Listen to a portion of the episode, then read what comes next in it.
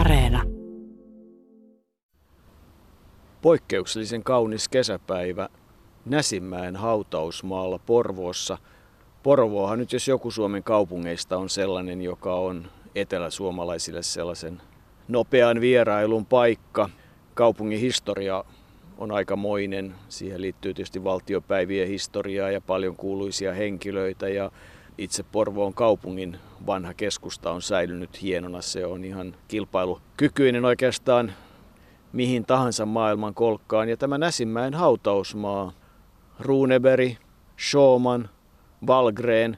Jos haluaa pienen kävelylenkin vanhan Porvoon keskustasta tänne Näsinmäen päälle, niin tänne on kyllä kätketty aikamoinen määrä suomalaista historiaa, myös urheiluhistoriaa, kun Adolf Lindforsin haudan vieressä on myös meille hyvin tutun Peter Tallbergin hauta. Peter Tallberg on siinä vasta pari vuotta ollut, mutta Adolf Lindfors, hän eli 80-vuotiaaksi painijamestari, mutta 60 vuotta muutaman vuoden päästä hän on tuossa haudassa levännyt yhdessä Agda vaimonsa ja kahden tyttärensä kanssa. Hän oli hyvin erikoinen mies, täytyy sanoa. Ja ennen kaikkea, niin kuin jos urheiluhistoriaa puhutaan, niin hän todella on vanhimpana suomalaisena urheilijana saavuttanut olympiavoiton. Korostan sanaa urheilijana, koska kyllä olympiavoiton saavuttaminen kisoissa onnistui vanhempana Yrjö Lindegreniltä Lontoossa, mutta ne oli taidekilpailut. Jotkut haluavat väkisinkin työntää nuo taidekilpailut syrjään, mutta mä olen sitä mieltä, että Lindegren on vanhin, koska niissä lajeissa kilpailtiin, joita olympiakisoissa oli. Niin ja kyllähän se kultamitali, kun se tuli Antwerpenissä vuonna 1920, niin taitaa edelleenkin olla niin, että vanhin olympiavoittaja, ainakin urheilija, on ampuja Oscar Swahn, joka samoisissa kisoissa 72-vuotiaana sai kultamitalin, joten niissä kisoissa kirjattiin sitten aika lailla sitä historiaa, mutta kyllähän kun tänne Porvooseen tullaan, niin aika monella on myös ajatuksena se, että otetaan suu makeaksi. Ei se sana Brunberg ole mitenkään vieras ja Brunbergin kaupoissa on moni käynyt ja kyllähän Brunberg saadaan sotkettua aika läheisesti tähänkin tarinaan.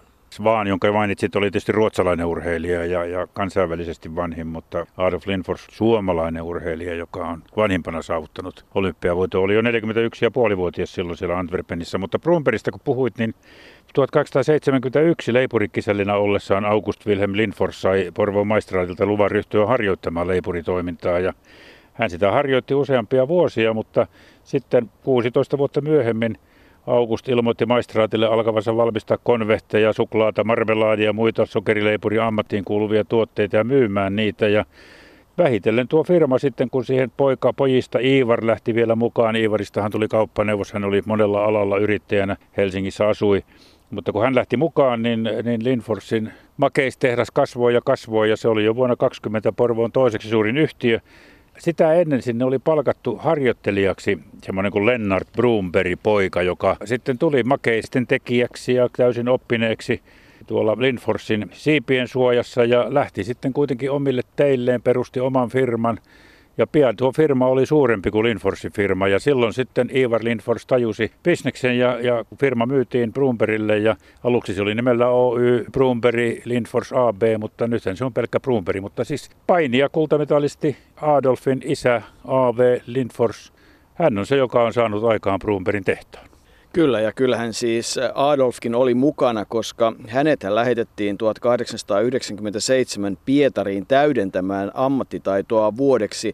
Okei, hän oli silloin jo kiinnostunut sekä urheilusta että musiikista, johon voidaan myöhemmin palata. Ja kun hän tuli takaisin, niin jossain vaiheessa hän sitten perusti oman leipuriliikkeen, eli elätti itsensä sitten loppuelämänsä oman yhtiönsä kautta. Ja tuossa perheen perustamassa yrityksessä hän oli sitten pojista mukana myös se Karl-veli, eli kyllä se Brunbergin historia sitä kautta tulee, mutta kyllähän isä August Wilhelm, joka oli syntynyt 1849, vaikutti myös voimakkaasti siihen, että Adolf Lindforsista tuli urheilija. Hän oli silloin oman aikansa kuuluisa voimamies, kuoli jo 1906 ja hänellä oli 7 lasta vuosien 1872 ja 1887 välillä ja Adolf oli 3. Adolf, joka siis syntyi 8. päivä helmikuuta 1879 ja niin kuin sanoit, niin täällä Porvoossa myös menehtyi 6. päivä toukokuuta 1959, mutta kyllähän siihen Pietarin aikaan ja siihen harjoitteluun liittyy sitten ihan omia tarinoitaan. Niin, Pietarin aikaan liittyy semmoinen pieni episodi, josta Adolf puhui, kun häntä lehteen haastateltiin 80-vuotispäivänä. Hän oli 18-vuotiaana todella siellä Leipurin kisällinä täydentämässä ammattitaitoaan. Ja naapuriasunnossa asui Pietarin keisarillisen orkesterin panjon soittaja. Ja Adolfia oli tuo urheilu siinä vaiheessa jo alkanut niin paljon kiinnostaa, että hänellä oli puntit mukanaan siellä Pietarissa. Ja niillä hän sitten harjoitteli siellä asunnossa ja kertoi tuossa haastattelussa, että nosteli niitä joka päivä. Touhuen seinän takana asui todella tuo keisarillisen orkesterin panjonsoittaja, jonka herkkä korva kuuli aina lisätessäni tankoon painoja. Ja silloin hän soitti fanfaarin suorastaan loistokkaasti. Yhteistyömme jatkui vuoden, jonka oleskelin Pietarissa, ja sen jälkeen Suomen ennätykset olivat armoillani. Kiitos panjonsoittajan herkkien sävelten, sanoi Adolf Lindfors tuossa haastattelussa. Ja hän todella voitti ensimmäisen painonnoston Suomen mestaruuden silloin 1900-luvun alussa. Silloinhan painonnoston mestaruudesta kilpaili ainoastaan kerran, koska sen ajan atleetit ryhtyivät pitämään sitä vähän turhanpäiväisenä harjoittelumuotona, mutta sen ensimmäisen kilpailun voitti todella Adolf Lindfors. Ja musiikki oli koko hänen elämänsä ajan tärkeässä osassa. Hän on muun muassa Runeberg-kuoron perustaja täällä Porvoossa, tai ainakin perustajajäsen. Ja kun tätä tarinaa tehtiin, niin meillä oli onni, että saimme tavata hänen tyttären Asta Vitikaisen, joka kertoi, että se musiikki näkyi myös heidän perheessään. Ja muun muassa joulupuhelut olivat merkittäviä. Tämä koko perhe, siis nämä tyttäret kaikki, ne lauloi moniäänisesti, siis kotona. Ja mä muistan, että vielä silloin 80-luvulla, kun äidin, siis Ruotsissa oleva sisko oli he vielä hengissä, niin he jouluna aina soitti toisille ja lauloi moniäänisesti. Maa on niin kaunis muun muassa, he lauloi aina sen puhelimessa. He yhdessä ja varmaankin isänsä innoittamina niin oli kovia laulamaan. Näin siis kertoi Adolf Lindforsin tyttären Asta Vitikainen, mutta kyllähän se urheilu oli aika lailla Adolf Lindforsin elämässä mukana hyvin varhaisesta alkaen, olkoonkin, että paini alkoi aika paljon myöhemmin, mutta nuorena siihen kuului uintia, pyöräilyä, yleisurheilua ja sitten on kaikenlaisia hauskoja tarinoita siitä, miten hän voitti Hesperian puistossa hirrensyöksyn ja oli voittamaton pajamoukarin heitossa ja ties mitä kilpailuja, kissan hännän vetoa ja sormikoukkoa. Oletko Arto muuten selvittänyt, mitä nämä kaikki oikeastaan on? Sormikoukun mä ymmärrän, mutta se kissahännän veto, se on jäänyt vähän arvotukseksi. Yritin sitä nykyajan konsteinkin etsiä, että mitä se on mahtanut olla, mutta jos joku sen tietää, niin varmaan siitä saamme mekin tietää, mutta en tähän tosiaan saanut selville, että onko siinä todella vedetty jotain kissaa hännästä, tuskin ainakaan elävää. Toivon. Palatakseni Adolfiin, hän oli todella monipuolinen yleisatleetti, kuten siihen aikaan sanottiin, mutta painiin hän tutustui sitten vasta, kun Porvooseen tuli Jacksonin sirkus ja siinä sirkuksessa silloin oli mukana vielä velipoika Karl ja nämä Karl ja Adolf ottivat sirkusdirektöörit Jacksonilta oikein oppitunteja tässä painissa ja taisi Adolf ottaa sirkusdirektöörin kanssa jonkun vedonlyönninkin ja painiottelun. Ja ilmeisesti kuitenkin tuo Jackson oli merkittävä henkilö hänelle ja Adolf Jacksonille, koska sitten kun Adolf oli noussut jo kansainvälisellekin huipulle ja oli 1910 Malmössä painimassa, niin Jackson tuli silloin asuessaan Norjassa Oslossa, tuli varta vasten katsomaan niitä paineja ja tervehtimään porvoolaista ystävänsä. Niin kyllähän isä August Wilhelm järjesti pojille erilaisia voimainkoetuksia silloin, kun he olivat vielä nuorukaisia ja ensimmäiset merkinnät painista ja Adolf Lindforsista löytyvät vuodesta 1901, kun Porvoon Lyseon pihalla olivat painikilpailut ja niissä myös oli sitten sitä kissahännänvetoa ja sormikoukkua. Ja sitten merkittävää on ollut tämä inkeroisten kilpailu, jossa 47 kyykkyasentoa yhdellä jalalla ja sitten mukaan korkeushyppykilpailuun. Tämä on ollut hyvin monipuolista erilaista kisailua. Mä ymmärrän hyvin, se on ollut myös aikamoista viihdettä, eli ihmiset tulivat katsomaan sinä aikana eri puolille erilaisia kilpailuja, jossa voimamiehet ja muuten taitavat mittelivät taitojaan. Ja aika useinhan näissä erilaisissa kilpailuissa oli nimenomaan palkintona joko rahaa tai sitten ruokaa. Muistan, kuinka Matti Klinge muun muassa kertoi aikanaan tarinan siitä, että öljytyn hirren tai tangon päähän oli laitettu kinkku ja kuka sen nopeiten sieltä sai kiivettyä, niin sai. Et siis tämän tyyppistä hupia ihmiset sitten silloin kävivät katsomassa. No ei se nyt tietysti paljon eroa siitä, mitä tänä päivää käydään katsomassa, mutta niihin inkeroisten kilpailuihin liittyy sitten myös se iso ensimmäinen vamma, eli hän vaurioitti polvilumpionsa ja kerrotaan, että tohtori Sandel leikkasi sen ja se leikkaus taisi olla ensimmäinen Suomessa. Niin, aikakirjat väittävät, tuli vielä mieleen tuosta polvennotkistuskilpailusta, että nyt jos urheilukilpailusta Suomessa puuttuu yleisöä, niin ehkä pitäisi järjestää sitten vähän tämmöinen vanhan ajan kilpailu, jossa olisi sitä kissahännänvetoa. Ja joku voisi yrittää, että pystyykö yhdellä jalalla menemään 47 kertaa kyykkyyn ja nousemaan ylös. Sen haluaisin nähdä. Se ei nimittäin tunnu noin ajatuksenakaan niin kovin helpolta, mutta tämän on tiettävästi Adolf Lindfors pystynyt vuonna 1901 Porvoon suomalaisten järjestämillä kansanjuhlakilpailulla Lyseon pihalla tekemään.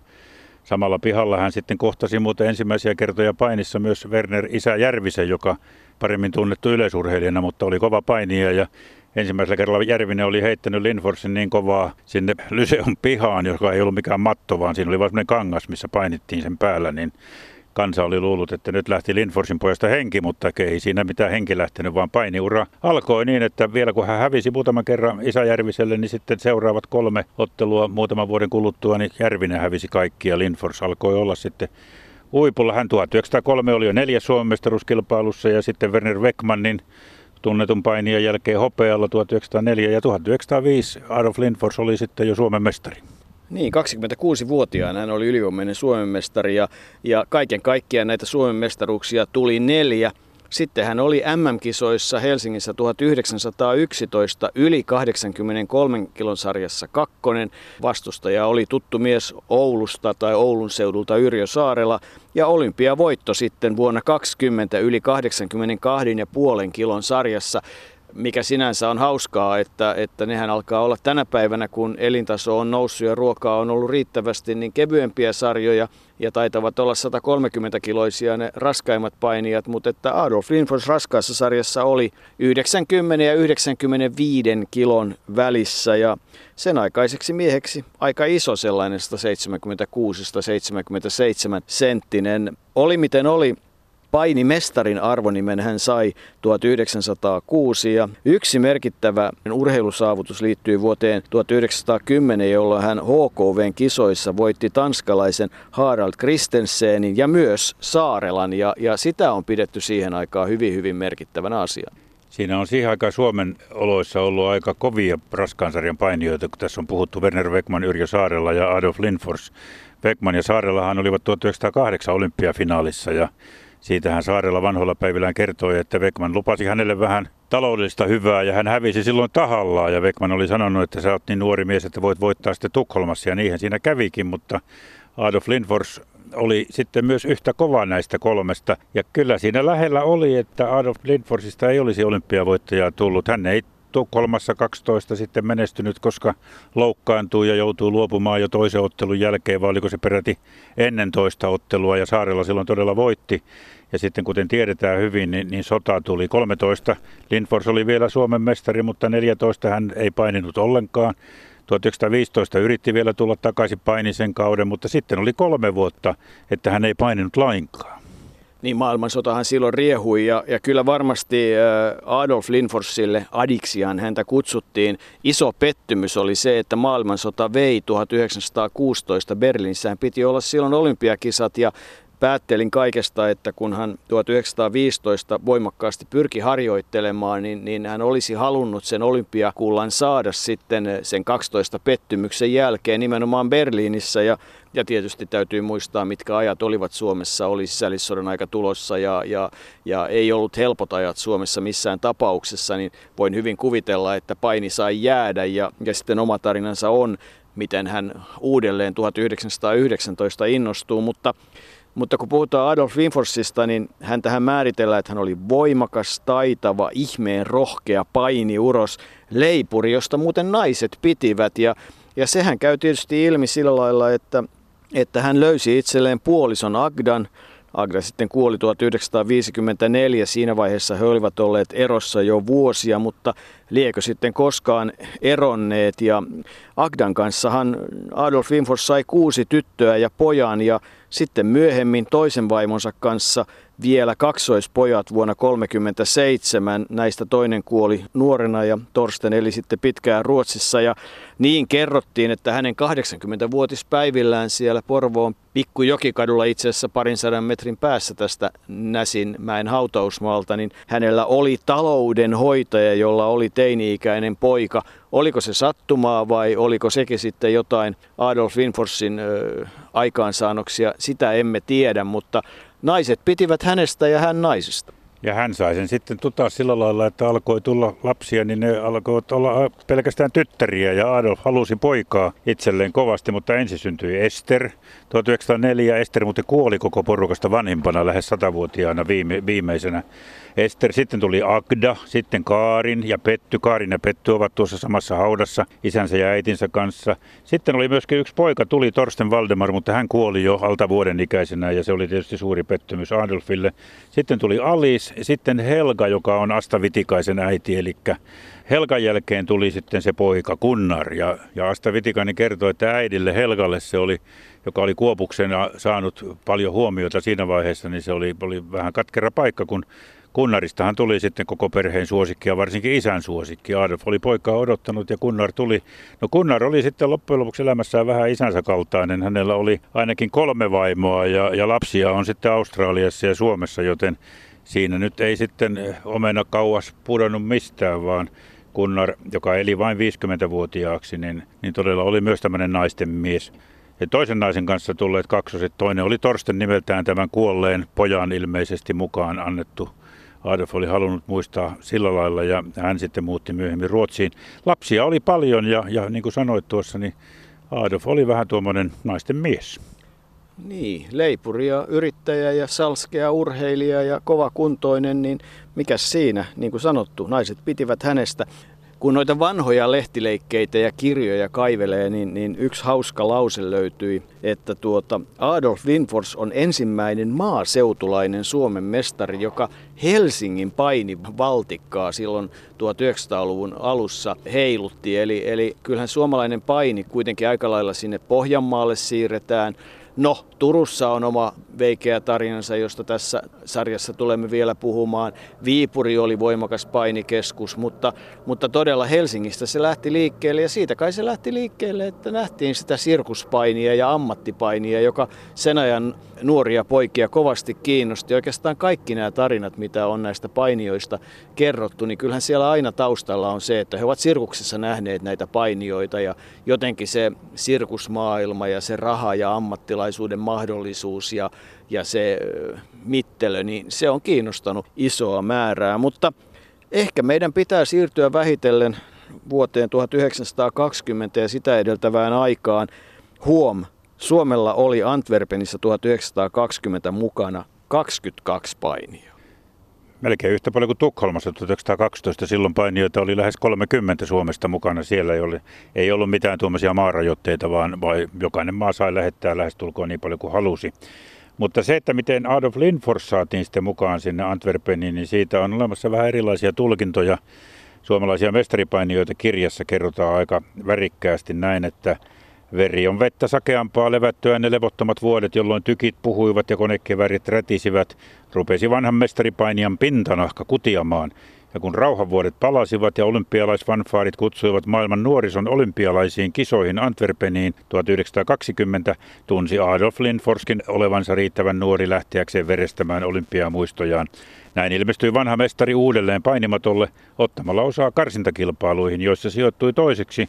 Päästen siten Martti Niemisen kanssa edustajaksemme raskaaseen sarjaan. No Adolf itse 80-vuotishaastattelussa muisti tuon tapahtuma paljon lyhyemmin.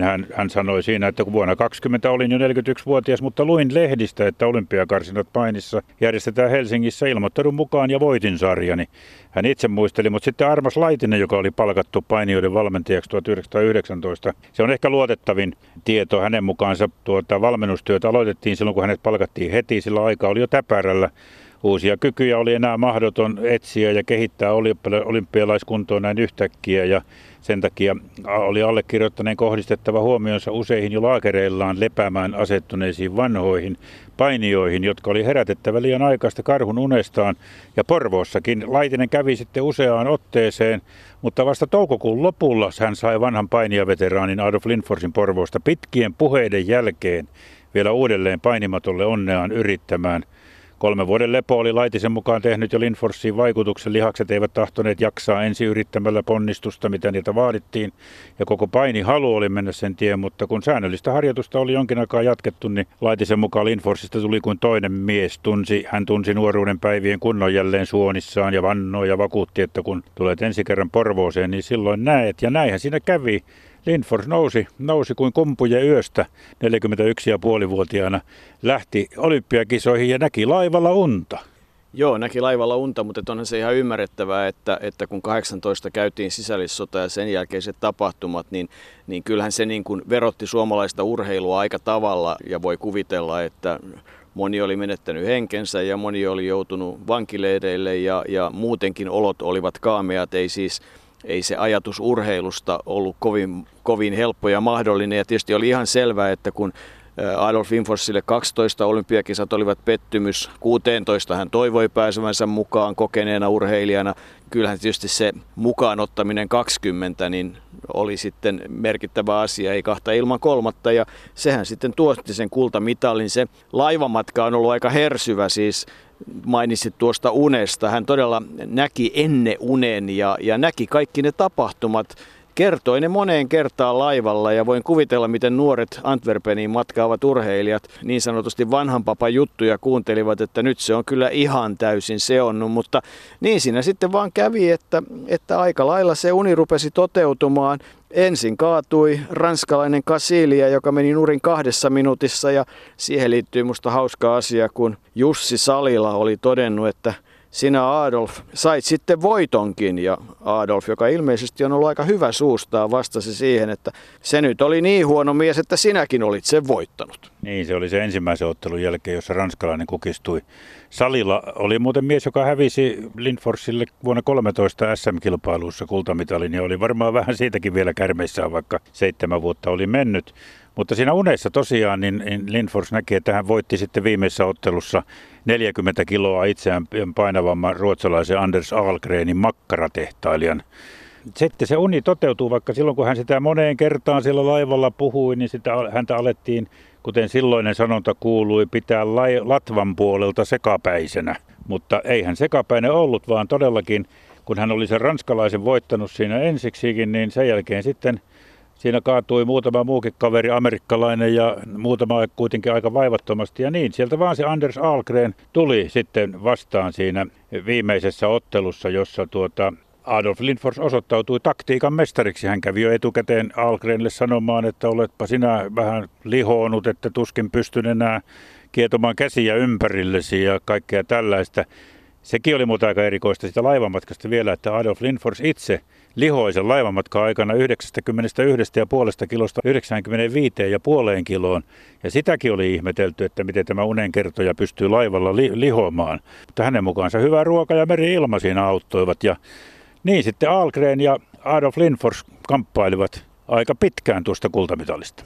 Kyllä se oli, sen ajan paini ei ollut ihan lastenleikkiä. Ehkä siihen pohjaksi vielä se, että tämä kyseinen Anders Ahlgren sai hopeaa 1912 Tukholmassa tanssittuaan 7 tuntia Ivar Bölingiä vastaan, että on se ollut jonkunlaista painia. No, sen Kasilian jälkeen kaatui amerikkalainen Vilki 1,5 tunnin aherruksen jälkeen, ranskalainen Damen käsivarsiheitolla 1,5 minuutista, tanskalainen Paul Hansen ylisyöksyllä 3 minuutin jälkeen. Hansen sitten muuten lopulta sai hopeaa, ja loppuottelu oli tämä 47 minuuttia 36 sekuntia kestänyt kamppailu, jonka jälkeen ruotsalainen oli niin puhki, ettei pystynyt nousemaan ylös eikä sitten lähtenyt pronssiotteluun ollenkaan. Ja niinpä Martti Nieminen sai lopulta pronssia, mutta eihän se tietysti näin yksinkertaista ole, koska ruotsalaisillahan on tietysti ollut ihan oma näkemyksensä siitä, että miten siinä loppuottelussa kävi. Nimittäin heidän mukaansa tuomari ikään kuin sorti Ahlgrenia, joka oli ottelussa täysin ylivoimainen, mutta niin kuin he eivät ollenkaan olleet sitä mieltä. Ja sen takia Ahlgren sitten oli kieltäytynyt pronssiottelusta. Näin kirjoittivat ruotsalaiset lehdet tuossa vaiheessa. Mutta yhtä kaikki näin oli sitten Adolf Lindforsista tullut olympiavoittaja ja hän oli raitis mies, mutta ilmeisesti myös historiaan tuttu, koska voiton jälkeen uhrattiin jumalille. Niin, siis siinä missä Ahlgren kannettiin matolta, niin kannettiin Adolf Lindforskin, mutta Lindforsin kantajana oli riemuitseva painijoukkojen johtaja Heikki Lehmusto, joka vei ison miehen sylissään salin läpi. Ja sen jälkeen myöhemmin illalla ravintolassa niin Lehmusto, joka oli tämmöinen historian tietäjä, niin kertoi, että aina voiton jälkeen kreikkalaiset uhrasivat jumalille ja niin teimme mekin, kertoi Lindfors itse haastattelussa 80-vuotiaana. Näin hän sanoi, me olimme molemmat raittiita ja tupakoimattomia, mutta nyt mekin uhrasimme jumalille. Tilasimme lasin samppania ja sytytimme sikaarin. Raskaansarjan kultametalli antoi meille tämän vapauden ja vain tämän ainoan kerran. Ja Asta Vitikainen, tyttären tytär, vahvisti, että kyllä Adolf Lindfors oli aikamoinen raittiusmies. Ja hän muun muassa sitten halusi, että muutkin ovat raittiita. Hän oli nimenomaan raittiusmies ja siihen liittyy sellainen tarina, josta äitini myöskin oli katkera, että häntä väärin kohdeltiin siinä, kun hän ilmeisesti siellä Inkoossa nimenomaan toimi tämmöisenä pirtupoliisina, kieltolakia, ja hän oli ottamassa kiinni sitten näitä salakuljettajia. Ja jotenkin hän joutui huonoihin väleihin niiden kanssa ja häntä syytettiin sitten, että hän oli juovuksissa, kun hän oli hypännyt jostain metsästä ojan yli ja horjahtanut siinä yhteydessä ja sitten väitettiin, että hän olisi ollut juovuksissa. Mutta kyllä mulla on niinku sellainen käsitys, että mun äiti niinku piti häntä niinku alkoholin salakuljetuksen vastustajana. Adolf Lindfors oli muuttanut Inkooseen 20-luvulla, perustanut sinne leipomon ja oli siellä jonkun vuoden. Ihan tarkkaa syytä, miksi hän sinne muutti, ei ole tiedossa, mutta oletettavasti jotain on tapahtunut ja kerrotaan myös, että hän jossain vaiheessa olisi menettänyt omaisuutensa. Kerrotaan myös, että hän ei ollut erityisen rikas mies kuollessaan, omisti sen Jokikadun asunnon ja jotain muuta, mutta että ei hänellä sellaista rikkautta ollut kuin velillä, jotka liike-elämässä olivat hyvin pärjänneet, mutta teki sitä leipurin työtä kyllä ihan loppuun asti ja teki sitä ahkerasti kädet jauhossa, koska kerrotaan, että jouluateriallekin hän tuli sitten vasta hyvin myöhään ja se traditio perheessä oli säilynyt. Se oli säilynyt Astankin kotona, eli jouluaattona ateriaa syötiin myöhään, ei sen takia, etteikö olisi ehditty aikaisemmin, vaan se oli kotitapa, joka Astan äidillä Helgalla oli ja näin siellä tehtiin. Ehkä meidän pitää palata sen verran, tai tulla nyt jo nykypäivään sen verran, että Asta Vitikaisen mies Mikko Vitikainen kertoi kerran Itäkeskuksessa Simo pojanpoikansa kanssa kävellessään, että kuuli, kun siinä joku ukkokerho piti tietokilpailuja ja joku sanoi Adolf Lindfors ilmeisesti vastauksena, niin Vitikainen Matti ei malttanut olla sanomatta, että kun he kävelivät ohi, että tässä muuten on mainitsemanne Lindforsin tyttären pojanpoika. Oli siinä tietokilpailijat aika hämmästyneitä ja varmasti hämmästyneempiä vielä siitä, että Simo on valinnut lajikseen painin. 9-vuotias Simo Vitikainen painii tällä hetkellä, tietää, että hänen isoäitinsä isoisä on painija ollut ja kultamitalimies, mutta saa nyt sitten nähdä, että jatkuuko Adolf Lindforsin perinne useammankin sukupolven takaa. Se yleisin lause, mikä löytyy kirjoista, kun Adolf Lindforsista puhutaan, on se, että voimaa vastaan ei seiso kuin järki, ja se on sinun ehdoton suosikkisi. Siis no ehkä siinä joskus käy silläkin tavalla, mutta mä luulen, että siinä on jollakin tavalla käännetty väärin jostain kielestä tuo sanonta, koska varmaan sillä tavoitellaan sitä, että vain järjellä voi menestyä voimaa vastaan, mutta että jos sanotaan, että voimaa vastaan ei seiso kuin järki, niin kyllä silloin pulassa ollaan ainakin suomen kielen perusteella. Järjellähän se Adolf Lindforsen olympiavoittonsa sai ja siinähän nyt lepää sitten täällä hautausmaalla ja tuosta kivestä puuttuvat vielä olympiarenkaat. Niin, olympiarenkaat kuuluvat olympiavoittajien hautaan ja kyllähän niitä on melkein kaikkialla löytynyt, mutta kaunis hautapaikka Näsinmäen hautausmaalla, niin kuin todettua hyvin lähellä muun muassa Peter Tallberg ja lehtikuusen alla on se viimeinen leposia. Syöpä hänet lopulta vei, mutta kyllähän siihen ennen sitä oli mahtunut lukuisia loukkaantumisia ja muun muassa raitiovaunuonnettomuus, mutta pitkän päivän Adolf Adi Valentin Lindfors sai elää ja varmasti hänen viimeinen leposiansa on hänelle rakkaassa paikassa Porvoossa. Hän on kuitenkin Porvoon ainoa olympiavoittaja.